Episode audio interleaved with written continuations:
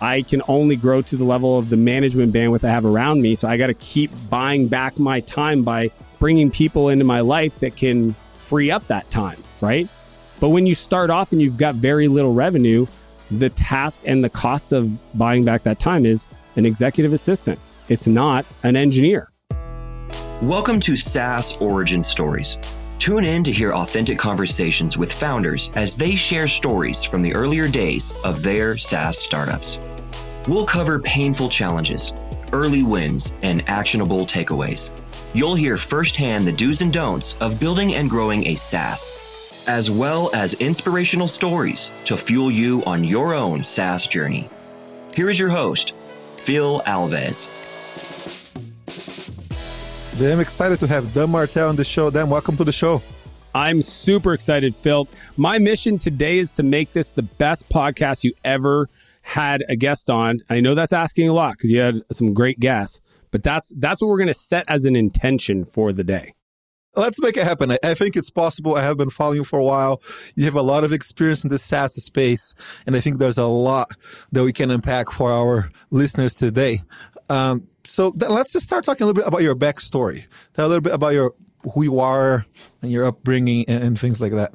Yeah, I mean, there's a whole backstory that if people are interested in kind of like my journey, but the shorter version is I learned how to code in rehab when I was 17. So it's a crazy story because I got in a lot of trouble, ended up in prison, released to rehab, and at the end of an 11 month program, where I learned how to rebuild my self esteem and the trust I'd lost with my parents and just my self worth, honestly, um, and just like reprogram my beliefs and my anger issues. I, I literally discovered Java programming. There was this old computer, it was an old camp, and uh, it was built on a church camp. And in one of the rooms was this book. And that, that became my new obsession. So, like, I learned to code when I was 17.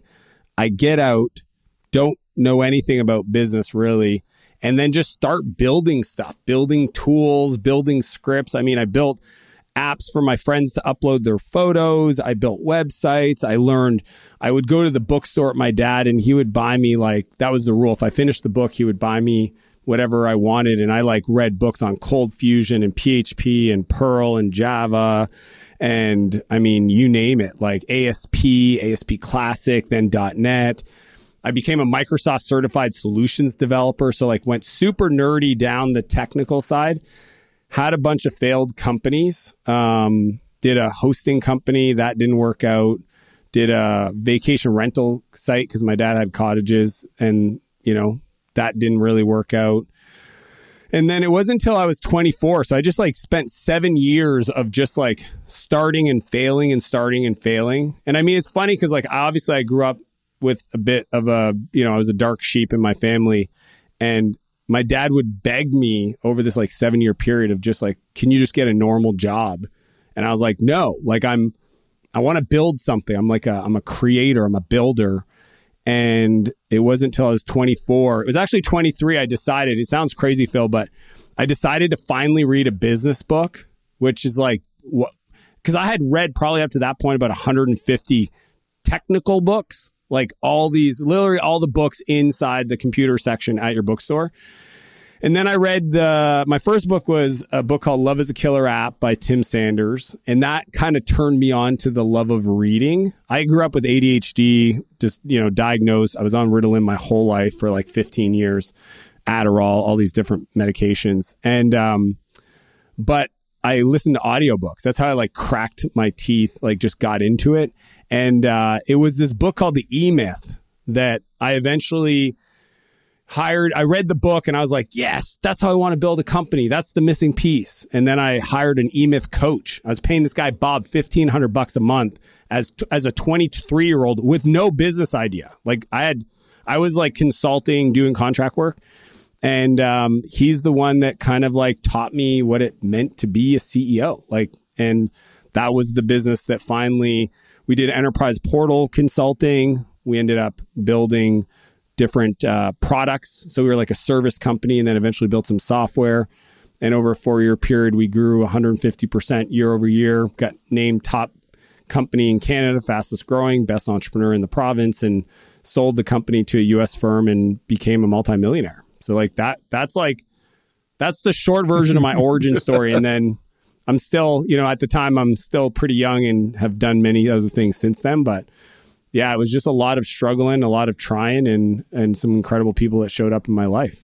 There's so much to unpack here. Thank you for, for the short version. Now we're going to go deeper and, and unpack a lot of, of the things here. By the way, I also learned to, to code from books.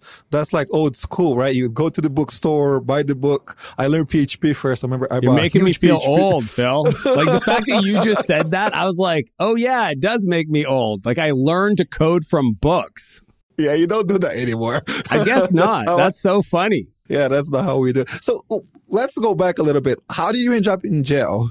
I mean, the the long story short is because again, I could spend 45 minutes telling you the the story, but I I grew up in you know just a challenging family. My mom was an alcoholic. My dad was in sales. Um, second oldest of four, and you know I didn't have an older brother, and I I ended up over the years just like through different things that happened in our home, you know, um, had an anger issue, um, diagnosed with ADHD when I was 11, um, and then just you know because of a bunch of like personal you know things that um, you know because my parents are still alive and whatnot i don't really talk about but eventually i got taken out of my home and put into um, group homes. It was started with the crisis center then a foster care, then group homes. Um, so I was kind of in the system for a while, a couple years, and then I discovered drugs when I was 13, and then just my life spiraled out of control. I just started selling, started using, and pretty much, you know, ended up in prison the first time in juvenile detention when I was 15. Got out, thought I was going to like transform my life. I lasted a day, and then just, you know, again, once you're once you're once you're an addict and you like try to get sober or try to get better, and like I'd gone through all these like 21 day programs and other therapy and stuff, it just never worked for me. And it's just like every time I relapse, it would just get like worse. It was like darker and darker, and and it just got to a point when I was um, 16, I found myself uh, high and drunk in a stolen car, and I took a took an exit off the highway to get some gas and there was a routine roadblock and I took off. Took off on the cops, got in a high speed chase, had a handgun sitting next to me in a backpack and told myself if the cops catch me or stop me, I'm just going to point the gun and let them take my life. And uh, ended up in a neighborhood and I saw an open garage door and I came in carrying way too much speed and just smashed into the side of the house and you know airbags go off and you know just noise everywhere and smoke. And then i went for the gun and kept pulling on it. And for whatever reason it got stuck between the seat and the the top of the bag. And next thing i knew the door opened up and the police just grabbed me and kind of dragged me across the front yard threw me in the back of the cop car. And i woke up sober the next day not really sure what my life was going to look like. And i just kind of I gave up. I hit rock bottom. I, I pretty much said, you know, if there's a God, I don't know if you can hear me, but you know, I need your help. I there was no grand plan. I was literally like desperate and I just I remember just you know, asking for forgiveness and if you know, if he's listening and he helps me get through what I was about to face because I didn't know how long I was going to go away for, but I ended up getting sentenced to almost 2 years at 16 years old for you know, the severity of the crimes that I had committed and ended up in prison for six months before I got released to rehab. So that was that was my journey, just like getting in trouble with the law, addicted to drugs, and uh, not feeling like I had a whole lot of self worth. Thanks for sharing that. Then it's like when you're sharing this story, the, the, short version, you tell me about how books, books is what kind of like took you out of that. Uh, so, how did you get into books and to learning that you could read because basically you went and you found the Java book and then you got into coding. And myself personally, I believe I wouldn't be who I am today if it weren't for the books I read.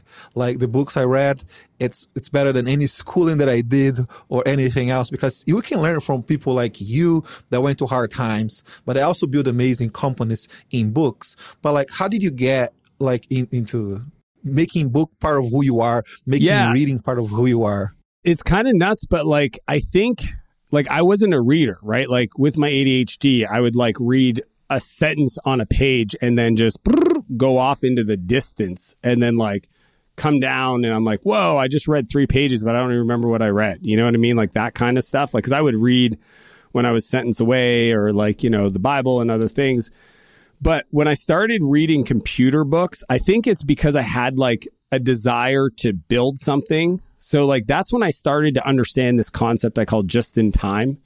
So I I don't read for things unless it's a now thing. So if I'm going to build an app and I need a database, then I read the book on how to build the database. So it's a very like connected thing whereas reading books to be entertained I could never do. And what happened is is like reading these computer books for literally years. I mean, I started at 16, 17 and it wasn't until I was 23 when I finally and I remember the the moment in my life. I was in Ottawa, Canada. I was working for the aviation department uh, in Canada, and I was on break at lunch. And I was walking down to the mall where all the the food court was, and there was a a bookstore there. In Canada, we call it Chapters, right? Like an Indigo or a Borders. And I walked in just because, like, you know, I like the smell of books. Like it's kind of like a library, and it, it reminded me of like having all these books open on my desk with like code.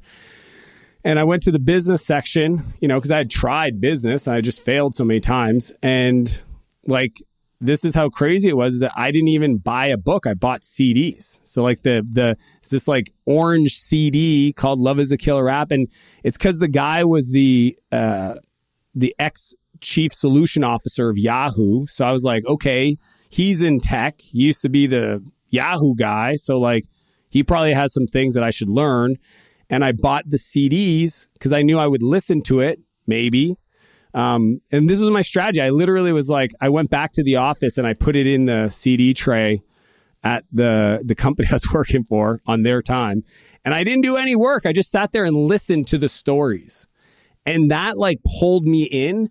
And then what was funny is I wanted to read more, but again, my my attention deficit would be like really tough. So I would literally drive around listening to CDs because it would force me to listen. So I would like buy books on like marketing or buy, you know, Good to Great or Seven Habits or Think and Grow Rich or all these like classic books.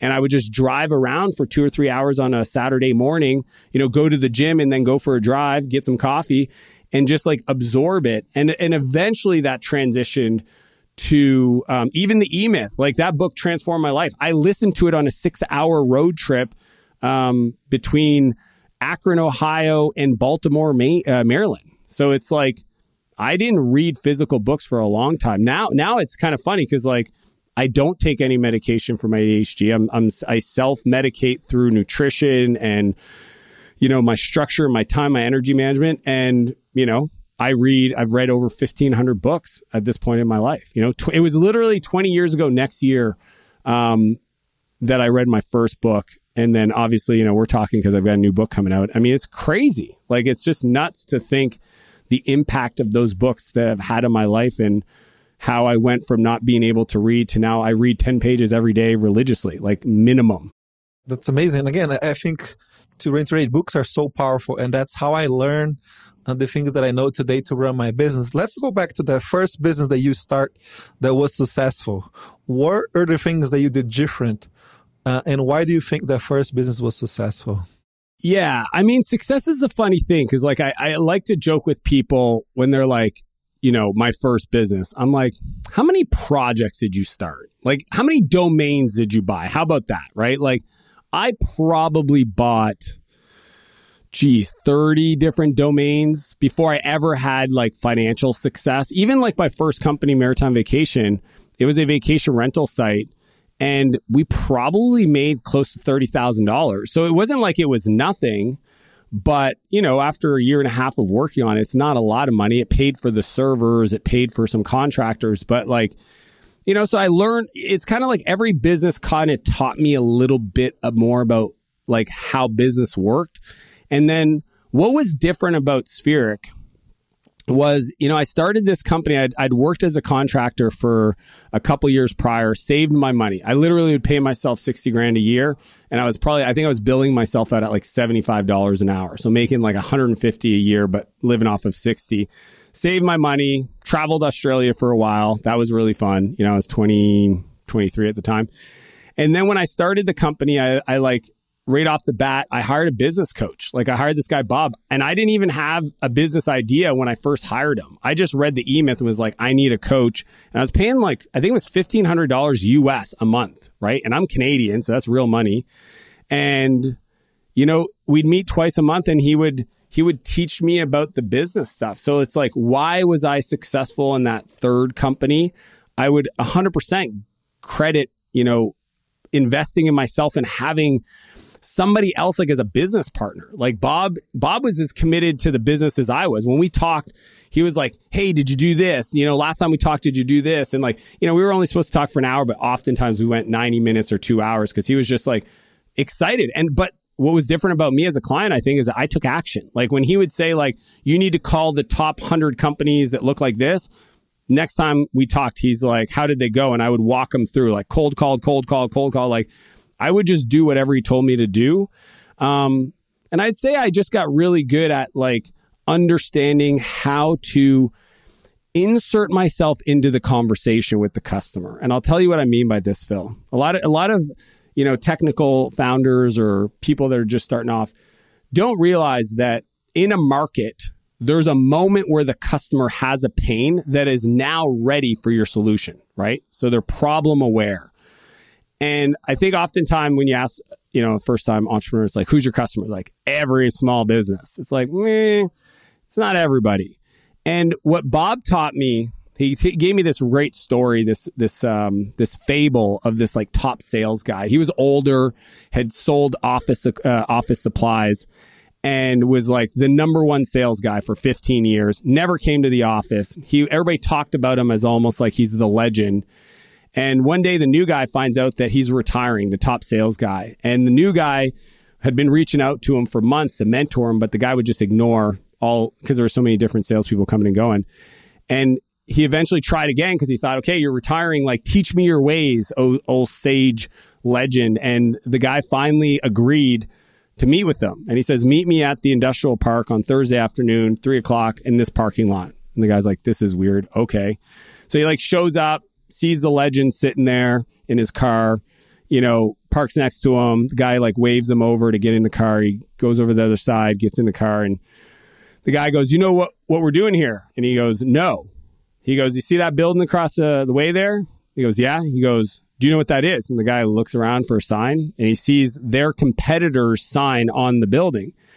He goes, "Oh, well, that's that's our competitor." He goes, "Yeah, it's their distribution center." He goes, "Why are you sitting here what are you, what are you staring at?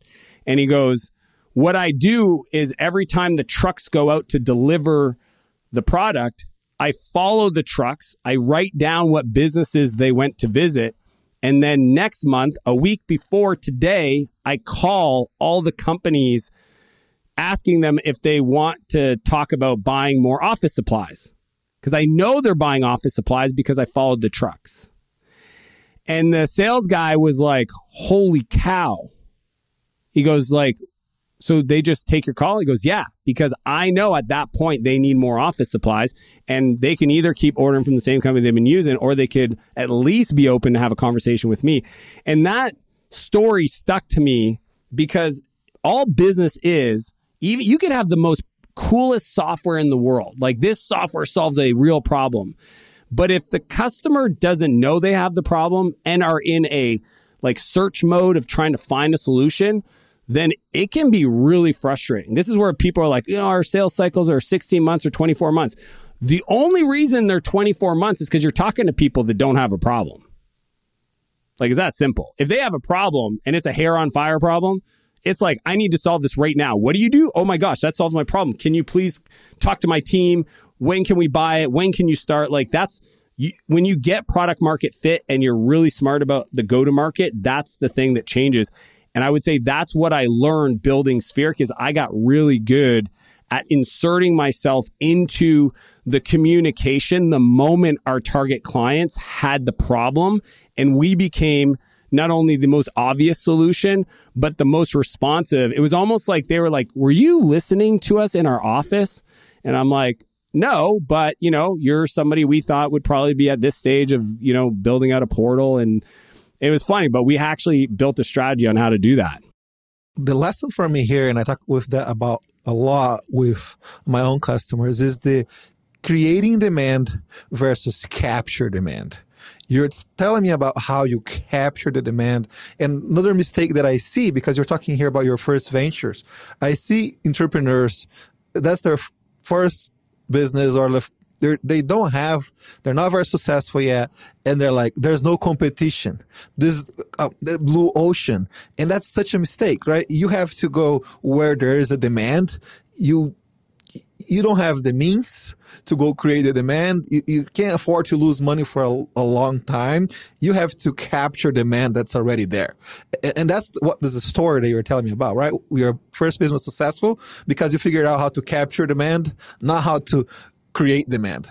Do you agree with that statement? That's exactly it. And, and this is where sure there's innovation where you got to create the new market but that's that's like very rare, right? Like I would say virtual reality kind of like virtual worlds right now is that is in that space where where you're like introducing a completely different use case and it's a little early and you have to kind of like create the demand.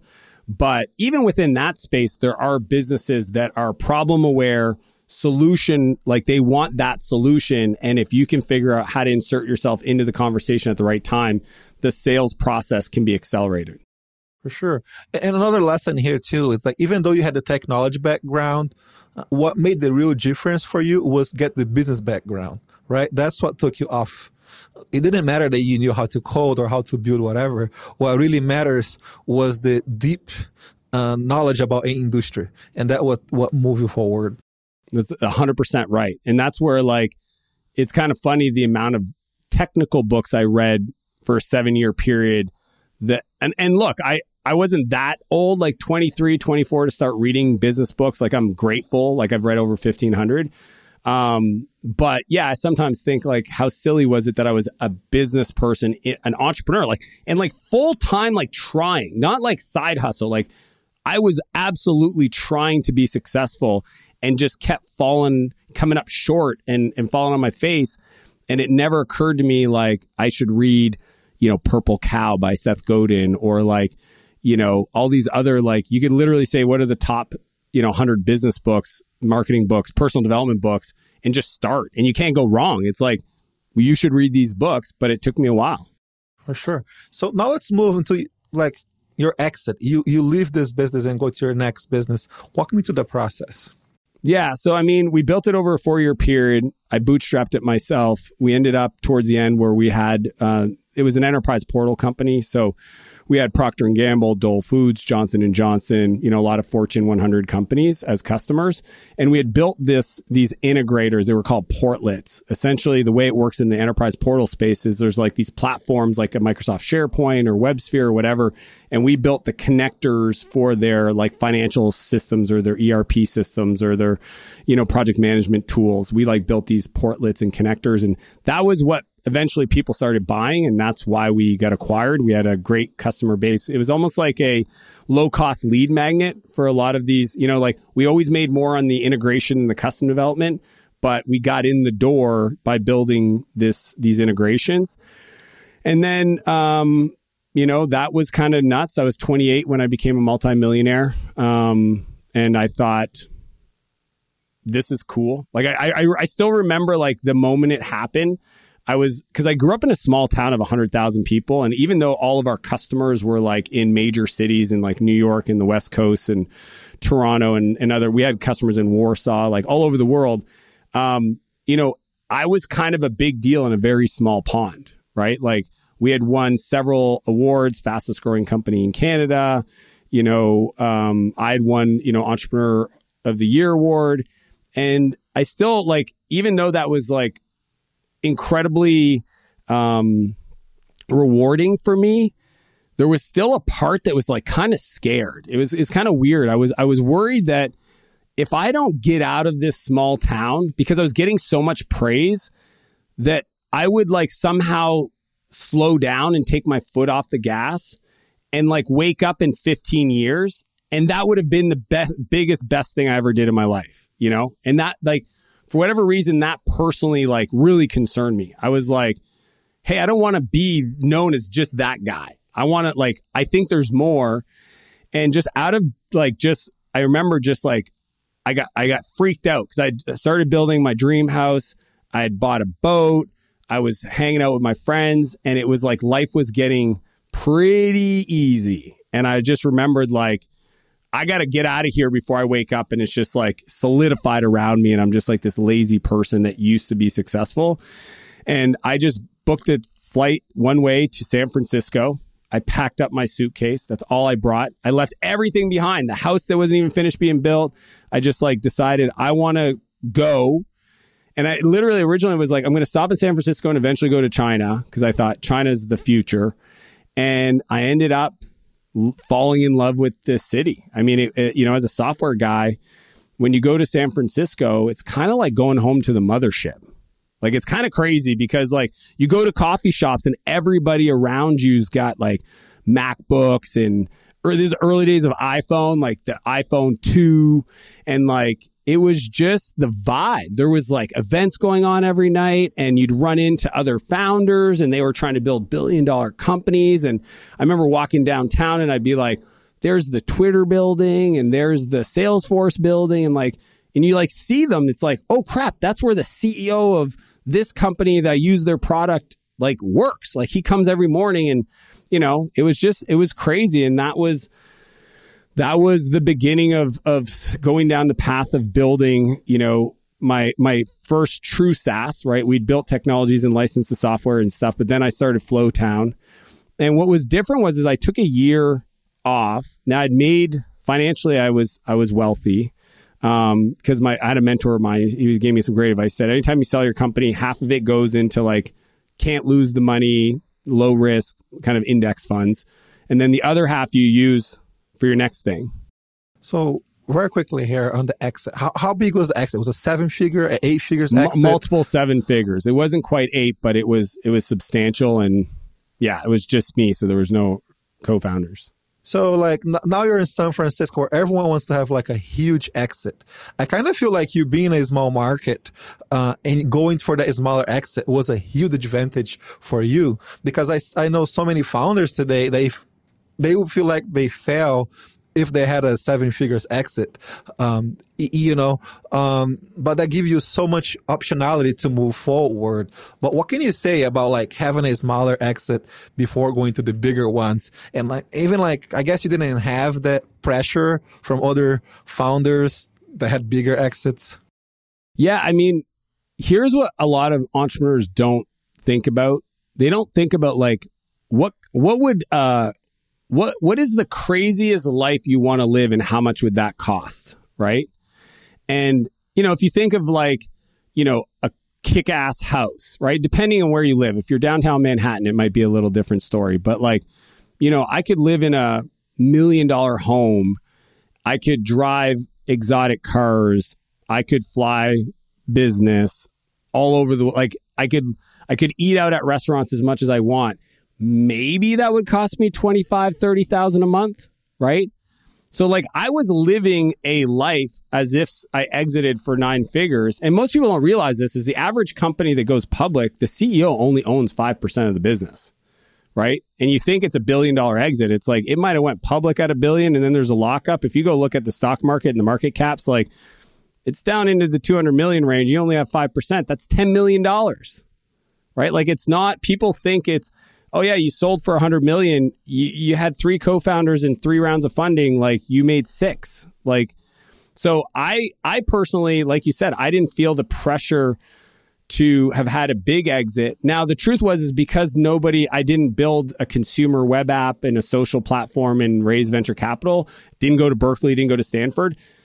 People definitely did not at like zero part of them was intrigued by my exit. Like they were like they didn't care. Now I was writing checks as an angel investor. That got me some attention, right? So I started investing in tech companies. I've done 50 investments so far, billion dollar companies like Hootsuite and Udemy and Intercom and a bunch of awesome SaaS companies. But um, yeah, it gave me the time. And then what happened was, and you know, it's where, you know, obviously the book that I, I just came out with, Buy Back Your Time, th- that's where I like started leveraging my capital to buy back my time. So what did that mean? I had a dedicated CTO named Scott. Scott wrote literally he would just build apps for me all day long. I'd talk to Scott in the morning, he was on the East Coast, and I'd be like, "Hey man, could you like you know, grab the Twitter API and connect that with Google Maps and then like maybe put Instagram on top of it. And like, I just, I'm curious what it would look like, you know, using my follower graph or whatever. And we would just build these prototypes and, and ideas. And that was like what became the foundation for Flowtown. And even Flowtown, like, I didn't even want to start another company because like I was good. I was taking like a year sabbatical that uh, my co founder, Ethan, what was happening, Phil, is that I would offer two weeks of growth consulting to all these startups. Okay. So when I moved to the Valley, didn't have to work, right? Had a beautiful apartment near uh, Dolores uh, Park in the Mission. And I would meet these founders at meetups. And like the ones I liked, I'd be like, hey, like I can write code, I can write copy, I can do sales, I can do biz dev. Like if you need some help, I'll come in for two weeks and I'll, I'll help you out. And that's all I did. I would just do these two week engagements. It didn't cost them anything. And I built my personal relationships by adding value first and got to know the investor community and started doing deals together.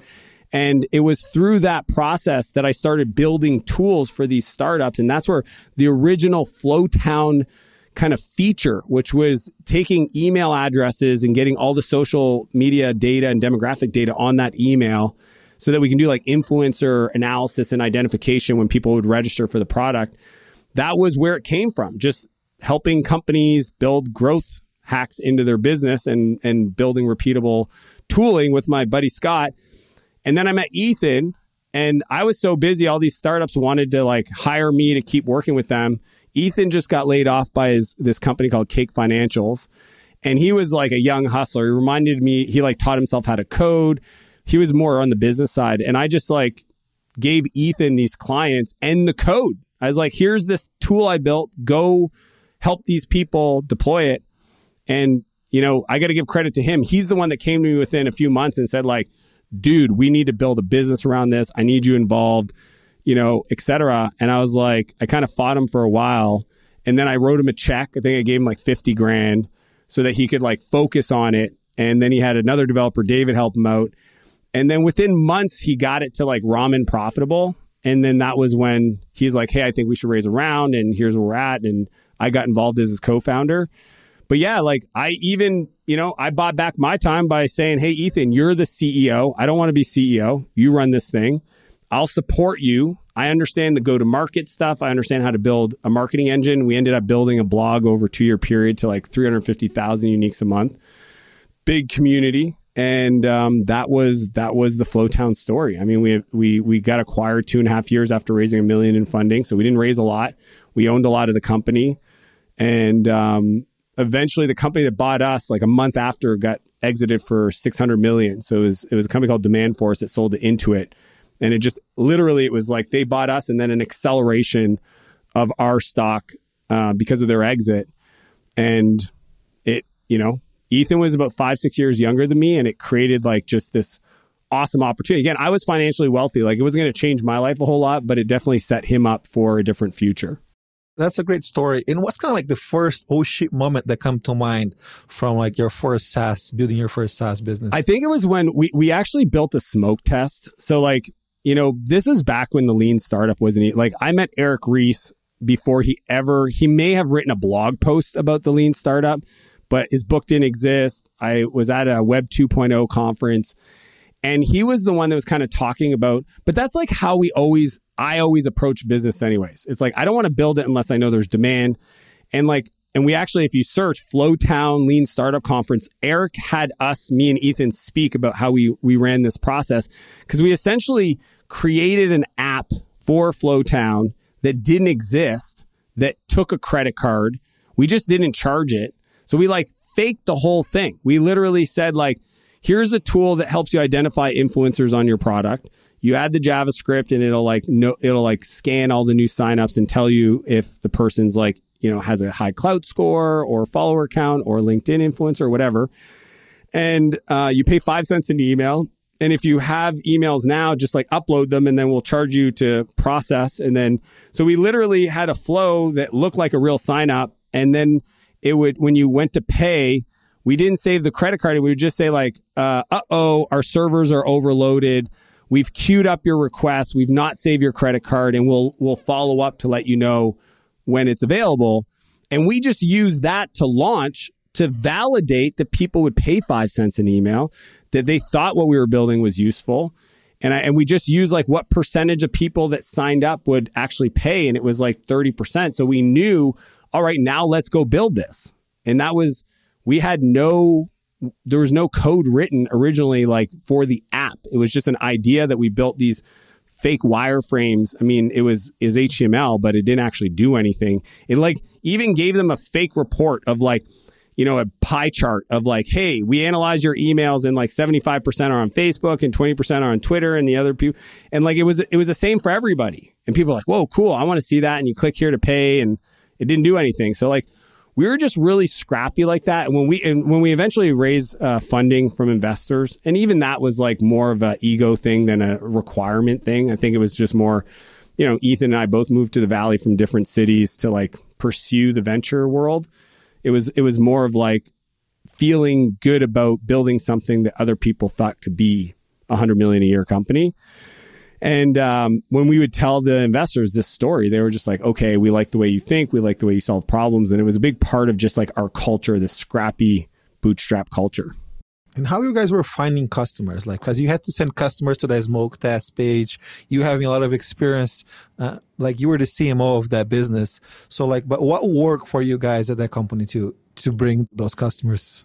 Yeah, I mean, this is the thing about growth. Yeah, growth hacks can work, but they're only hacks as long as nobody uses them. Back then, our killer strategy was content marketing, but not any kind of content marketing. We actually created infographics about social marketing, and then we used Digg. Yeah, we used digg.com to drive hundreds of thousands of views to the infographic. So we would spend like five, six hundred dollars to produce these infographics that would like analyze the state of the social media world then use Digg and we had like a network of friends that we'd built up like 25 different top Digg users. And when we would publish it we'd have a private chat that we would like tell them like hey we just put this and then they would all go up and upvote and it would just like drive traffic. I mean people do this with like hacker news and product hunt and other sites. We were doing it back in the day with Digg and reddit and uh, delicious. Like there was all these like kind of viral sites, and we just got really good at that. So you know we could take a hundred thousand views and convert that into you know five six thousand email addresses, and then when we finally did the smoke test, we just sent the email to the list we had built. So we use content marketing to build an email list to then use the email list to run tests. That's great. So let's keep moving on because you have so many SaaS products that we built. I want to go to the third product, uh, but it's spe- specifically, I would like to know what was different because now you are a founder with two exits and you're going to build your third SaaS company. This time you're the CEO.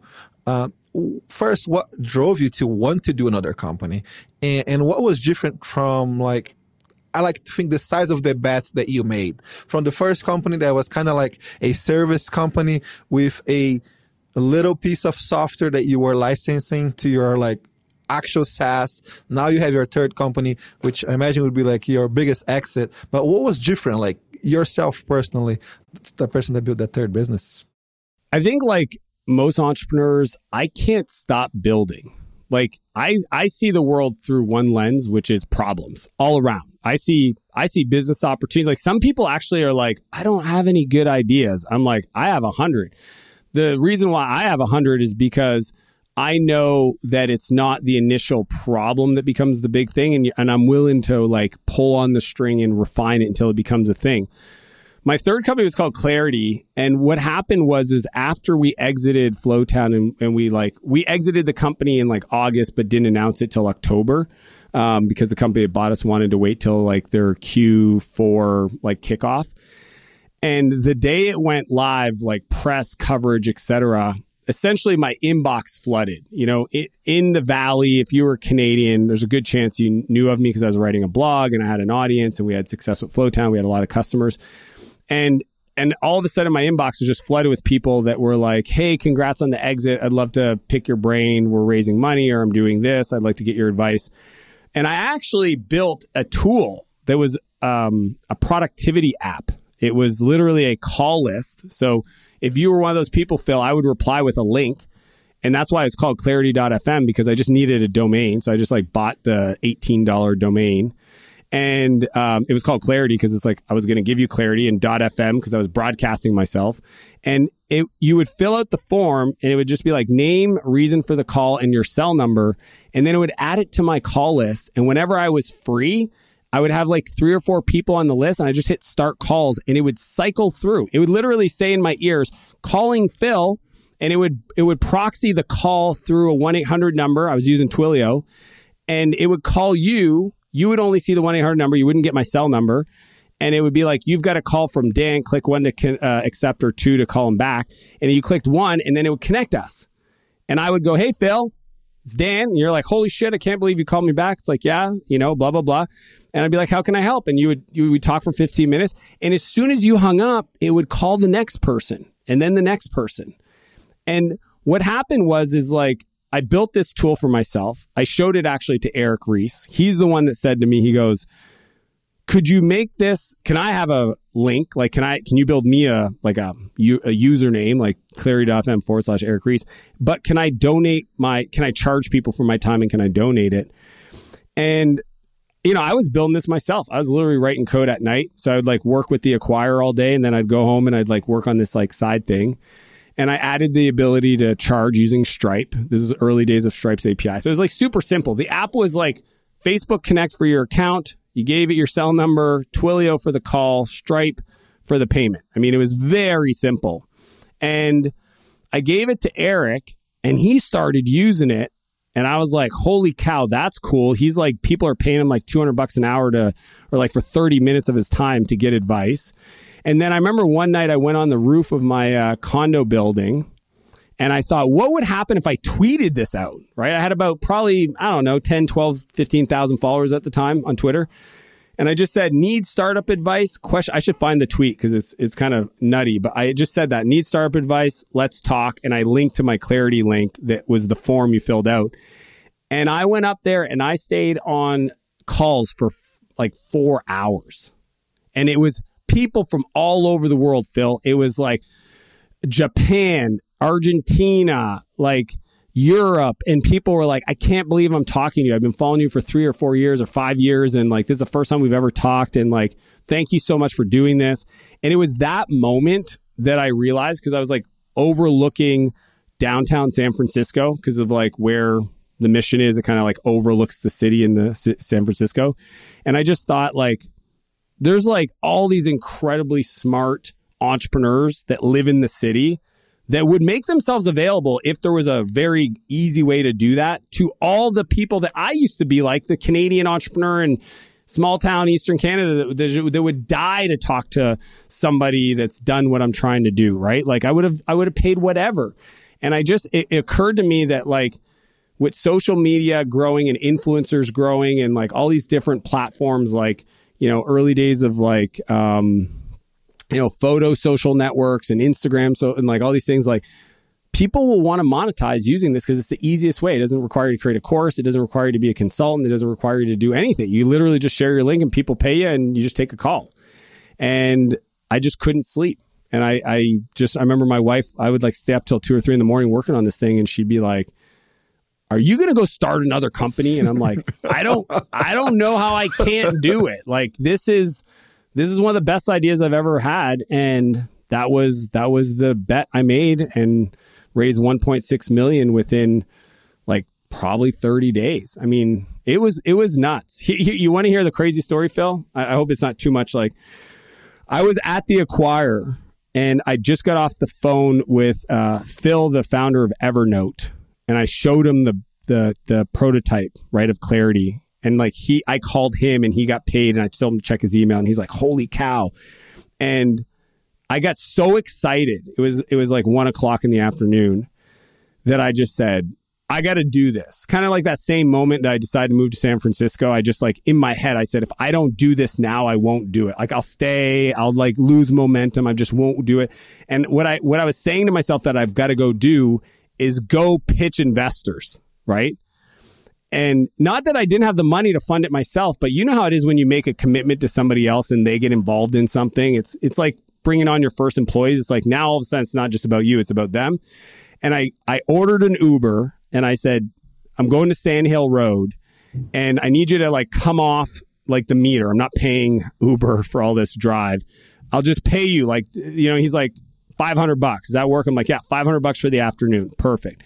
And we drove to Sand Hill Road. And while we're driving down there, it's about 40 minute drive from downtown San Francisco. I was texting all the investors that I had met when we were pitching Flowtown. Like we, we I'd built a network of investors, and it's crazy because Sand Hill Road they literally like work next to each other.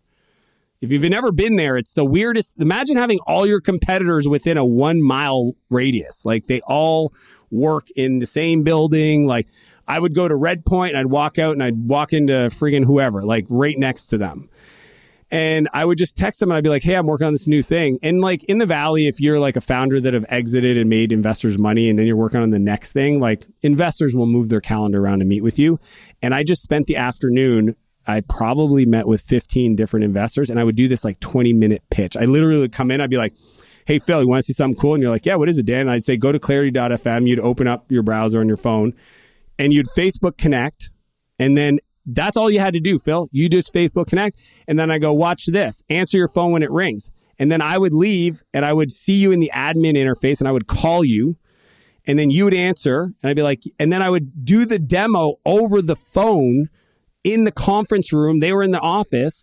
And then after like seven minutes of doing the demo, explaining to them it's the easiest way for any influencer that has a follower to monetize their time. And then I would come back in their office and I say, you know, and then I'd hang up and I'd say, check your email. I default everybody to a dollar a minute. And it would be an email saying, you just made $8.22. And they were like, holy crap. And I'm like, that's real money. You can literally click the link and pull it out into your PayPal account. And they were like, oh my gosh. And then I go, hey man, I got to go. And then I would like leave and go into their competitors. And what was funny is after I did the demo, I would show them the admin interface and it would list all the investors who just, it would say like recent signups, right? Like recent accounts created. And it would list all the other investors that I'd met with. They saw that. I didn't say anything. I'm like, look, we're already like adding all these investors and entrepreneurs and they're like, holy crap. And I'm like, yeah, so I don't know if we're going to raise money, but we're considering it. I just wanted you to be the first one to know. And they were like, we need to talk. Can you come and, you know, meet, meet with our investment board? And that was how clarity started off. And, and that's why we raised, you know, 1.6 million in 30 days. We, we went on AngelList at the very end and we were already oversubscribed. Like I just did that to just let people know I was raising, but we actually had already kind of closed the round. I love this story. Again, there's so much to unpack here. I think you have to go to the Joe Rogan podcast because this could be a three and a half hour show. Easily. so, but I, I, love first that you were like solving a problem that you have. You're like, and it was so organic. You didn't know that that would become a huge thing. You were solving your own problem. Eventually you saw, okay, this can be huge. I also love how you were pitching because you're like, it's the show, don't tell. You're like just showing them how it works. You went to raise the money. So how big did the company become? And I don't know if it's public information, but for how much did they sell eventually? Yeah, the company I would say is wasn't a huge commercial success, and I'll tell you why. Is it turns out that the amount of people that pay for advice is actually a lot smaller than I thought. Right. So if you think of like, you know, what do people pay for advice? What formats does it look like? Well, it's courses, it's books, it's seminars, it's consultants, it's mentorship, it's accelerators, right? Like there's this whole realm. And if you take like most people, they don't value their time enough to actually like pay for advice. So then it was like, okay, it's entrepreneurs. And out of entrepreneurs, how many people pay for advice? Well, the truth is, is like most business owners, they don't value their time that much at all, right? So it's like a very small percentage will even buy a book. So they they they they value their time. Think about it: six hours on average to read a book, twenty five dollars a book. that's how much they value their time. They're like, I will spend 11, you know, whatever it is, six bucks an hour to learn something, but they're not going to pay $100 to talk to somebody for 30 minutes. So the challenge was is we eventually pivoted into uh, building what's called an expert network, and, and our customers were hedge funds and uh, private equity firms and stuff like that. They're the ones that were willing to pay, I mean, three, four, five thousand dollars an hour for advice because they were making investment decisions. And it just we pivoted out of the passion area I was in love with. Um, so we got a great return for our investors, but it was never like a nine figure exit. And I mean, it was successful. It still exists today. Like this is what's crazy is Clarity as a marketplace continues to grow organically because of the marketplace dynamics we built, right? We built Clarity Answers, we built Clarity Live, we built the whole infrastructure to get two people on a phone call to get advice. And if you go to clarity.fm, the acquire startups.com, uh, Will and his team bought the company and integrated into their platform. Um, it's still a core component of their business and they haven't even had to touch the code base. I mean, that's, that's the thing I'm most proud of because like my previous company, Flowtown, got acquired, integrated into the product, pretty much shut down the domain. Previous company, same thing. Um, it's very rare that a company that gets acquired is still around eight years later. Like I sold it in 2014 and it's still a product that people use that I hear about that they're like, oh yeah, I still use Clarity. And I'm like, cool. Yeah, I, am not involved in it, but yeah, I would say it was, uh, it wasn't as commercially successful as my second exit, but it was twice as hard and twice as fun. Because if you've ever built a marketplace, it is like having twins. That's awesome. And so you moved to now become a coach for other SaaS founders. And just re- recently, you wrote your own book, Buy Back Your Time. Could you tell us a little bit more about that? Yeah, this this is if you can't if you're listening, I'm tapping the book. This is the new book. I just I literally just got it today, Phil. Like this is the first time I've seen my book. Um, Buy Back Your Tam- Time is the title. About five years ago, so I, I kind of like I retired. I say I retired. I lasted about 16 months moved to San Diego, like started a YouTube channel just because like I wanted to teach. I wanted to share. I've always been somebody that shared on Twitter and wrote blog posts. Five years ago, I started SaaS Academy, which is, you know, it started as me being a coach, um, but eventually, like now, it's become the largest CEO coaching program for software CEOs. We have a thousand active clients. You know, we've probably coached three thousand founders. Many of them bootstrapped. Seventy percent of our clients are bootstrapped, and the thing that happened every time I started working with a new client is a lot of them couldn't execute fast enough because they didn't have an understanding of their time and leverage, right? So, what I mean by that is most entrepreneurs will work hard and then they'll cap out about 100 hours a week 120 hours a week like you can you can only work so much but here's what i learned is a $10 million company was not built off $10 tasks right so there's this methodology i designed um, that's based on the buyback principle. And the buyback principle states you don't hire to grow your business, you hire to buy back your time. So I call it calendar over capacity. Most people, they have money, they like more engineers, more developers, more marketers, more salespeople, more of the stuff.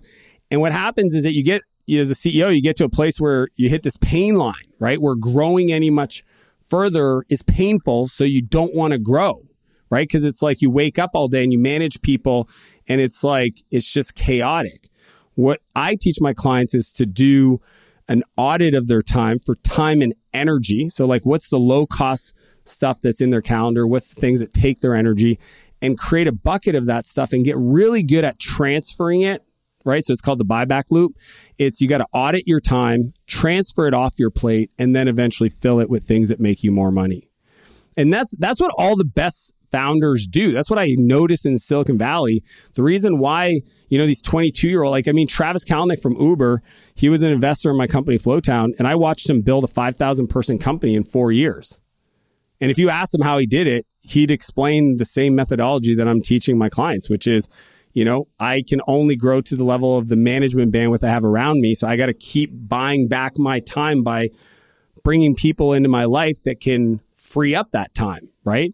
But when you start off and you've got very little revenue, the task and the cost of buying back that time is an executive assistant. It's not an engineer, right?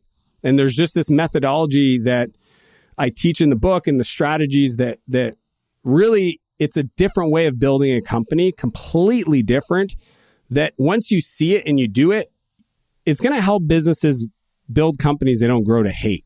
And that's that's like my my mission I'm on is I want to create a movement where every entrepreneur looks at their buddy and says, "You need to buy back your time." Like that language has to be the conversation.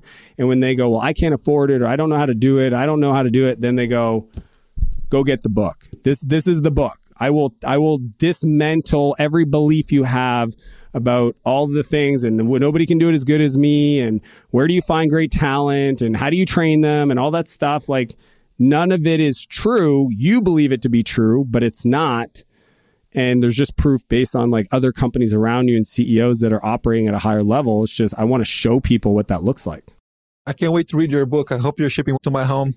Uh, I have been following your YouTube channel for years and learning a lot from you. And again, that's such a, a huge lesson. Like, so I live in this neighborhood, uh, and here in the United States, I'm not from here. I'm from Brazil. People have this proud take care of their lawn.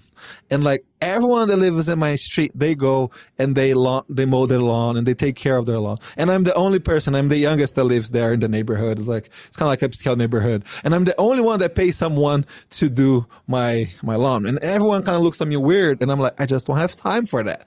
I, I work and if you think about your time, like you say, you have to buy back your time and you have to keep thinking about what can I not do?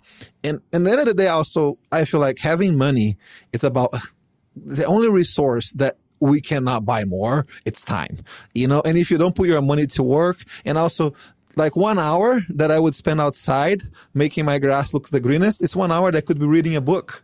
And the book that I could be reading could be making my business bigger. That would be make, giving more people jobs. And that's again, like entrepreneurs, sometimes they don't see that. And the first book that I learned about that was the E-Myth that, that you talk about, how he talked about how you can't keep being the doers. Like people that run like seven figure business, that business is probably seven figures because they didn't figure out how to get out to make that an eight figures business. Uh, and I'm not sure yet how to run a nine figures business. Didn't get there yet. Hope your book's going to help me with that. But it's like, it's, there's little things that, that you have to learn and not to be so involved and, and also have a team around you. Like I, building a business, a team sport, and you have to hire the help. Awesome. So then, thank you very much for for sharing uh, everything on the show today.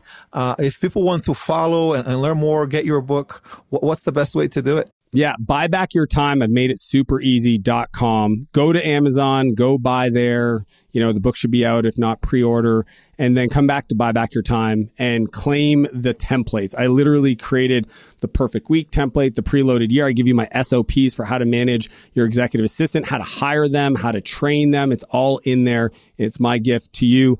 Um, and then I'm on all social platforms Instagram, YouTube, LinkedIn, Twitter, TikTok. If whatever's your flavor, you can find me at Dan Martell at two L's of Martell.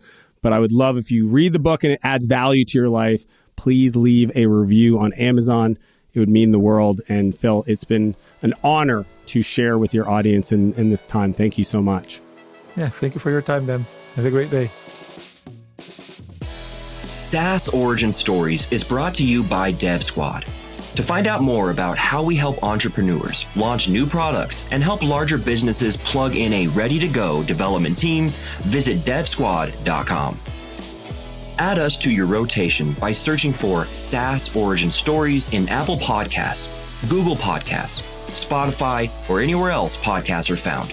Make sure to click follow so you don't miss any future episodes. Thanks for listening, and remember every SaaS hero has an origin story.